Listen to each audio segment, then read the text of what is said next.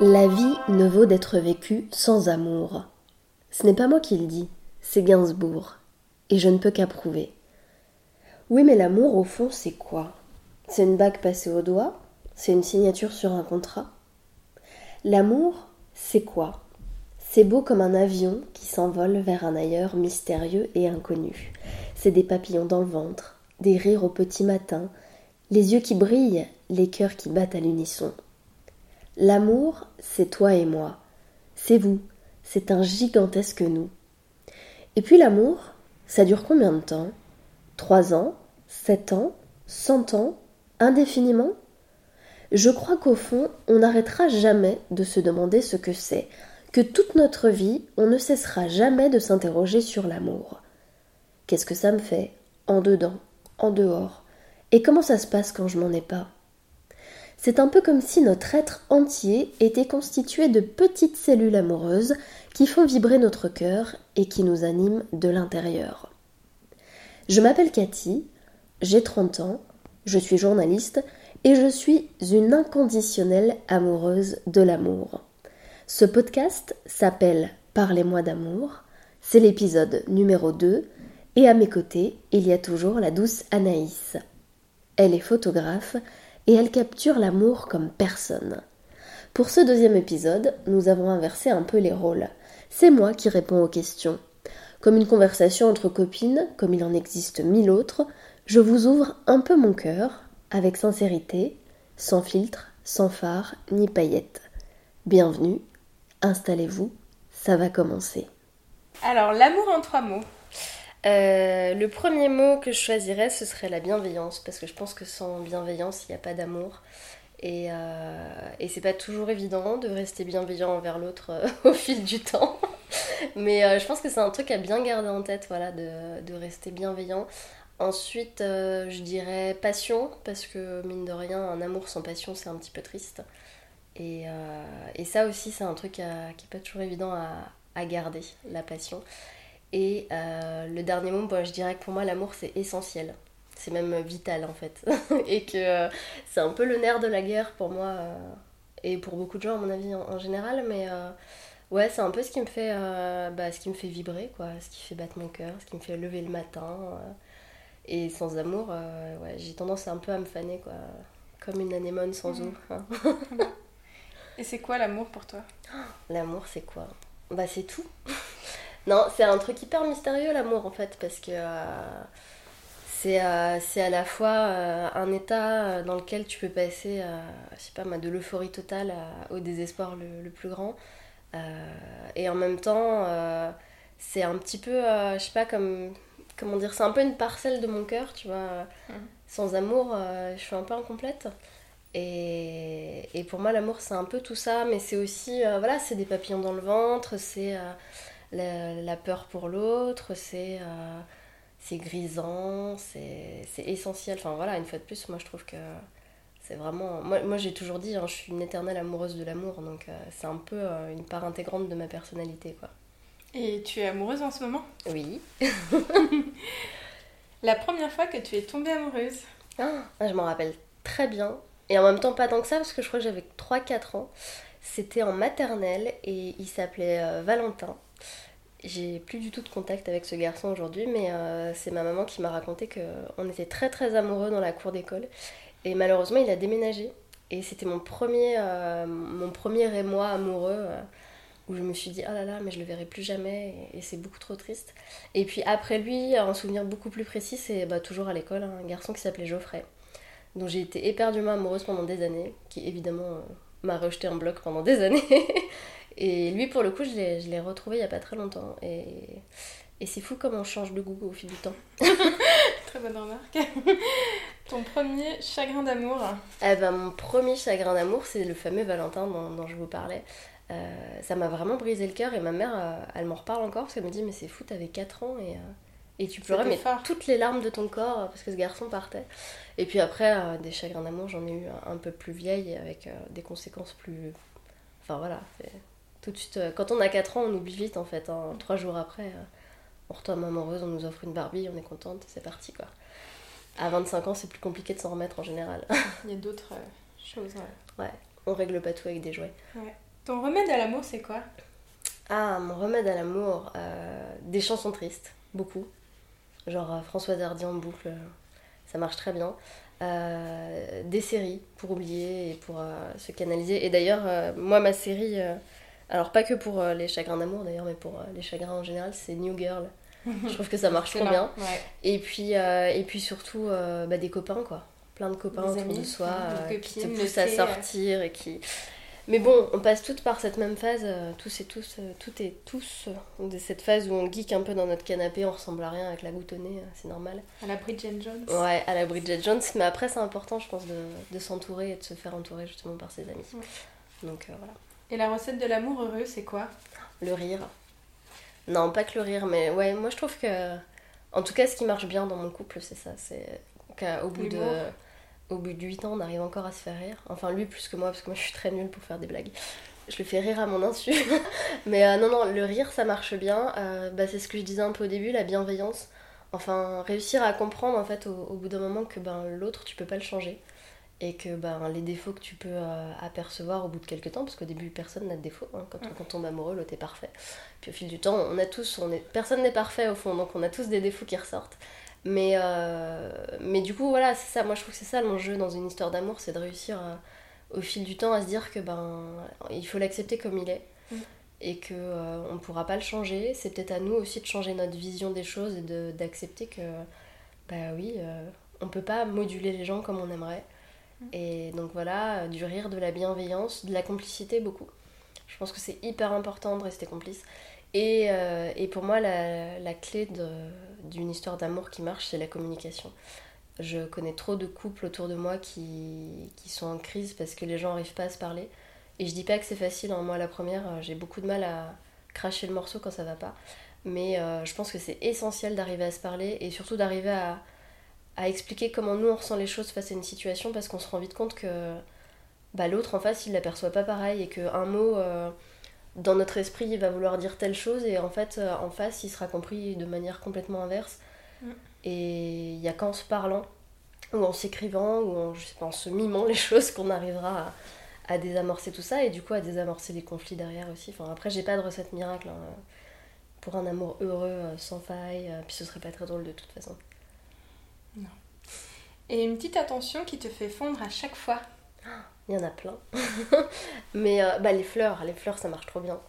Euh, moi j'ai- un mari euh, qui m'offre pas beaucoup de fleurs, mais le peu de fois où il le fait, c'est, ça marque bien. Et puis après, euh, un truc qu'on faisait beaucoup avant et qu'on fait plus trop, c'est les petits mots qu'on se laisse le matin. Ça, moi j'ai- j'aimais bien euh, les petits mots qu'on se cache un peu partout. Et puis après, euh, voilà, c'est euh, le fait de me faire à manger tous les jours, je trouve ça plutôt mignon. Puis c'est plutôt pratique, faut avouer. c'est pas mal. Par amour, tu serais prête à quoi? À tout. Alors peut-être pas à tuer quelqu'un, faut pas déconner. J'ai des valeurs morales dans la vie. Mais euh, non, je suis prête à beaucoup de choses par amour. euh. Alors après, faut... c'est pareil, il faut savoir faire la part des choses entre euh, ce qu'on est prêt à faire par amour ou ce qu'on nous pousse à faire par amour. C'est pas toujours évident de... Mais je suis prête à faire beaucoup de concessions ouais, pour, pour celui que j'aime.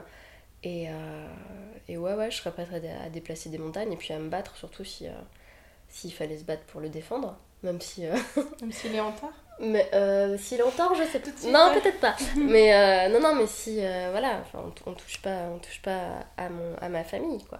Mm. À mon mec en l'occurrence, À ton mari à mon mari. Comment on sait quand on tombe amoureux Quand on tombe amoureux? C'est pas évident, mais je pense que c'est un état physique en fait. Alors moi j'ai, moi j'ai été très très longtemps un espèce de cœur d'artichaut où euh, je sais pas, j'allais à un concert, le, le guitariste était mignon et ça y est, je, je tombais amoureuse entre guillemets. tu vois ce que je veux dire hein Et, euh, mais après, il y a une différence entre avoir un crush pour un mec en soirée parce qu'il est mignon et tomber amoureuse. Et en fait, moi, je trouve que c'est un peu un état grippal. Enfin, je sais pas Mm. comment dire, mais euh, t'as des papillons dans le ventre, t'es hyper fébrile, t'as plus envie de manger. t'es un peu en stress en fait. hein. C'est pas toujours hyper agréable les débuts des histoires d'amour parce que euh, tu sais pas où tu vas. Donc, euh, Sur moi, j'ai tendance, à, j'ai tendance à m'emballer beaucoup, mais en même temps, au début, tu sais pas trop si en face ça va être à la même intensité. Mais il y a le côté, voilà, t'as des papillons dans le ventre, tu souris comme une bécasse euh, pour rien, euh, tu checkes ton téléphone toutes les 10 secondes parce que. euh, et puis le côté, attends, je réponds pas tout de suite, il va me prendre pour une cinglée. Ce genre de truc, quoi. Et, et voilà, mais je pense, ouais, le, le- moi, le, le bon signe, en tout cas, après, il y a longtemps que ça m'est pas arrivé, enfin, heureusement, tu me diras.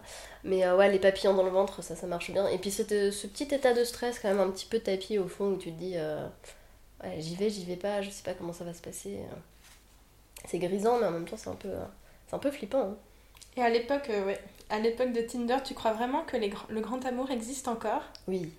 Ouais, moi j'y crois à fond. non, j'y crois à fond. Euh, pourtant, je viens d'une famille où euh, les gens divorcent beaucoup, plusieurs fois. Euh, Hommage à ma famille recom- recomposée. Mais euh, malgré tout, moi j'y crois, ouais. Alors après, c'est sûr qu'aujourd'hui, je trouve ça plus compliqué de rencontrer des gens. Parce que, parce que oui, les applications, ça a un côté un peu. C'est c'est bizarre quand même de rencontrer des gens via un écran. Et en même temps, pourquoi pas Moi, je connais plein d'histoires qui ont démarré sur, euh, sur Tinder ou Adopte un mec et qui marchent. Mais euh, ouais, ouais, moi, j'y crois encore à fond. hein. Après, je pense que c'est pas évident. Par contre, on est dans une génération où, euh, bah, justement, comme un réseau social, faut, tout va très vite, on se laisse très vite. Il faut, à la moindre faille, on, on oublie un peu de se battre et on passe à autre chose. Le grand amour, je pense qu'il existe, mais ça demande des efforts en fait. Et ça demande notamment un effort pour, euh, bah, pour le garder. Et je trouve qu'aujourd'hui, on a tendance à un peu trop vite baisser les bras euh, à la moindre engueulade ou, euh, ou à la Mm. moindre faille et à pas se battre assez pour, pour, garder, pour garder ce qu'on a. Et j'ai pas mal de, voilà, d'exemples autour de moi de gens qui, bah, qui se séparent en fait en un rien de temps alors qu'il y avait peut-être moyen de, de réparer tout ça. quoi. Société de consommation. C'est ça. On dit que l'amour rend aveugle, c'est vrai? Ouais, complètement. Après, euh, je suis pas bien placée pour dire ça parce que j'en sais rien. Mais je pense que oui, quand on est amoureuse, on, on a tendance à, à pardonner beaucoup de choses. Et c'est ce que je disais un peu tout à l'heure. euh, Quand tu tombes amoureuse, euh, voilà, au début, la personne en face, elle est, elle est parfaite, quoi. Elle n'a Mm, pas un idéal. défaut. Elle est, euh, Idéalisé. Ouais, tu la mets sur un piédestal. Mm. Et même après coup, je trouve que ouais, c'est facile de, de, de se voiler un peu la face sur Mm. certains trucs. C'est d'ailleurs pour ça que voilà, on entend des histoires un peu comme ce que raconte Sophie Lambda dans, dans, son, dans son livre, euh, dans sa BD Tant pis pour l'amour. C'est un peu comme ça que tu tombes après dans des failles où euh, tu rencontres euh, bah, un pervers narcissique et tu t'en rends pas compte tout de suite. quoi. Mm. Mais ouais, ça rend, ça rend un peu aveugle, mais en même temps tant mieux parce que sinon, je pense que si on, on voyait que les, les défauts des autres, à un moment donné, On il y aurait plus d'amour. Mm. quoi. Ça t'inspire l'amour? Ouais, ça m'inspire énormément. Euh, ça m'inspire à fond. Bah déjà, ça m'a inspiré à, à créer ce podcast avec toi. Mais ouais, ouais, après, moi, je, ça m'inspirait beaucoup, beaucoup, beaucoup euh, dans, dans mes écrits, dans ma vie en général. euh. Ouais, je trouve que c'est une belle source de, de philosophie, de sagesse. Et puis c'est grisant aussi, même les histoires d'amour des autres. Je trouve ça... Moi, j'adore, en fait. Ça porte. Ouais, ça porte à fond. J'adore lire, écouter, regarder, parler avec mes copines de leurs histoires d'amour. Je trouve ça hyper inspirant. ouais. Sauf faire des films, quoi. Ah, se faire des films à À fond. moi, je suis à une fond, grande rêveuse. Moi, je- je- moi, j'aurais mérité 50 Oscars depuis, euh, depuis, depuis le début de ma vie, avec Depuis- tous les scénarios dans ma tête. Exactement. Et si tu devais écrire, filmer, ou photographier, ou illustrer une belle histoire d'amour, ça ressemblerait à quoi? Euh, du coup, ce serait, ce serait écrit, hein, parce que je suis très nulle pour euh, dessiner, pour photographier et tout ça. Euh, mais euh, ce serait une histoire d'amour un peu compliquée, tu vois, la Roméo et Juliette. Parce qu'on va pas se mentir qu'une histoire d'amour parfaite, c'est chiant, quoi. Mm. Enfin, non, à vivre, c'est cool, mais à scénariser, c'est un peu... ce serait un truc un peu compliqué, tu vois, hein, une histoire d'amour un peu impossible entre deux personnes que tout éloigne, tout oppose, et qui malgré tout réussissent à, à se retrouver et à s'aimer. Ouais, Roméo. En fait, Shakespeare est déjà passé par là. Ouais, il l'a très bien fait. J'ai peur. ouais, c'est bon. faut je, le faire au goût, je remballe, je remballe mon au clavier. goût actuel. C'est ça. Et le prince charmant, le ils se marièrent et vécurent ensemble toute leur vie, tu y crois toi? Bah écoute, j'espère parce que je me suis mariée il y a un an et demi, donc il vaut mieux. Ah. Non, oui, j'y crois. Après, euh, de là à dire que euh, on passera toute notre vie ensemble, euh, oui, j'y crois. Après, À je suis réaliste aussi parce que je sais que on sait pas ce que l'avenir nous réserve, mais euh, mais ouais, je pense que ça existe encore. Il y a eu, à mon avis, il y a eu toute une euh, toute une génération de- d'enfants de, divorcés et de divorces qui ont fait qu'on on a un petit peu euh, arrêté de croire à tout ça, mais euh, au contraire, je pense que ça, ça peut marcher. Mm. Peut-être qu'on se rend compte plus tard aussi maintenant et que du coup, euh, bah, on sélectionne un peu mieux la personne avec qui on veut passer notre vie. Ouais. On vit plus de choses avant, donc on a moins de frustration, on a moins de... Puis on a des critères plus précis. Moi, je sais qu'à 18 ans, euh, voilà, le premier mec qui était un peu mignon et qui voulait bien de moi, j'y allais, quoi. Aujourd'hui, ce serait différent, j'ai des critères. J'ai affiné mes choix, tu vois. C'est- ce que tu veux, ça va. Je suis exigeante. Non, mais Non, mais c'est ça, je pense aussi que. euh, euh, Aujourd'hui, on, on trouve peut-être moins facilement l'amour, mais quand on le trouve, ça marche mieux. Et puis on y travaille aussi, je pense. On y a y travaille, et puis ouais, euh, je pense que. Ouais, on se donne un peu plus les moyens de. Alors qu'avant, effectivement, la génération de nos parents, euh, ou même de nos grands-parents, c'était. euh, fallait se marier très tôt, on se posait pas trop la question, et puis il y a eu le côté, après, euh, bah, on peut divorcer en un claquement de doigts, donc euh, Mm. allons-y, quoi. vite, ouais. Aujourd'hui, je pense qu'on réfléchit un petit Enfin, j- j'ose espérer en tout cas qu'on réfléchit un peu plus à tout ça aussi. Yes. Et ça fait quoi d'être amoureux? C'est trop bien. Euh, c'est- flippant aussi, hein, parce que c'est pareil, c'est un petit peu un. Alors je dis pas que euh, voilà, aujourd'hui je suis flippée en permanence que mon s'en aille, c'est pas le cas. Mais euh, non, c'est un espèce de. C'est un peu une zone de sécurité dans laquelle tu te sens, bien. Et en même temps, c'est un peu un champ de bataille parce qu'il faut, bah, faire en sorte que ça marche, quoi. Donc c'est pas facile tous les jours. hein. Parce que quand tu rentres du boulot et que tu as envie de tout envoyer bouler, bah il y a ton mec qui est là puis il a rien demandé. et il faut quand même euh, faire bonne figure, quoi. Un minimum. Et le coup de foudre, ça existe vraiment ou c'est un pieux mensonge? Ah non, le coup de foot ça existe. Bah moi je l'ai vécu, hein, donc je, Tu peux. euh, Ouais, je Témoigner. Peux, je peux en témoigner. Non, non, ça existe à fond. Après, euh, c'est pas parce qu'il n'y a pas de coup de foot que ça peut pas marcher, par contre, à l'inverse. Mais euh, non, non, le coup de foudre, moi j'y crois. Moi je crois à fond à l'âme sœur, en fait. Je pense que, très honnêtement, mon mec, c'est mon âme sœur. Et que euh, si on s'est rencontrés ce jour, euh, ce soir-là, précisément, dans cet endroit, c'est parce qu'il fallait qu'on se rencontre. Et, et d'ailleurs, enfin, je, je le raconte souvent en rigolant, et, et lui il me prend pour une folle, mais je me suis toujours dit que le jour où je l'ai rencontré, en fait, euh, j'étais, je rentrais d'un festival avec des copines. J'étais dans le train et euh, on me propose d'aller boire un verre en rentrant à, la sortie du train. Et je sais pas pourquoi, dans le train, je me suis dit, tiens, je vais me remaquiller. Alors que bon, euh, c'est pas le genre de truc que je fais d'habitude, tu vois. Et je pense qu'inconsciemment, je savais que j'allais rencontrer quelqu'un. Et quand il est arrivé, on s'est, on s'est rencontrés. euh, et j'étais pas du tout dans une optique de drague ou quoi que ce soit, mais il me file son numéro à la fin de la soirée. Et je me dis, oh là là, en fait, j'ai pas du tout envie de me faire chier avec un mec. je suis bien dans ma vie de célibataire, je suis étudiante. Et au fond de moi, il y a un truc qui me disait, mais en fait, faut que tu ailles à ce rendez-vous parce que euh, parce que c'est le père de tes enfants et c'est l'homme de ta vie. Et je pense que j'avais bien fait d'y aller du coup. parce que 8 ans plus tard, on est mariés, tu vois. Donc... Vivement la suite. Ouais, vivement la suite. Et il faut faire quoi? Dire ou être pour te séduire? Faut être, euh, faut être profondément gentil. Euh, il, faut, euh, il, faut être, il faut avoir du second degré, plein, parce que j'aime pas les gens qui se prennent au sérieux. Et, euh, et il faut être un petit peu, euh, un petit peu aventureux, mais pas trop. euh, pas trop adulte non plus, parce que j'ai un peu du mal avec les choses d'adulte. C'est compliqué.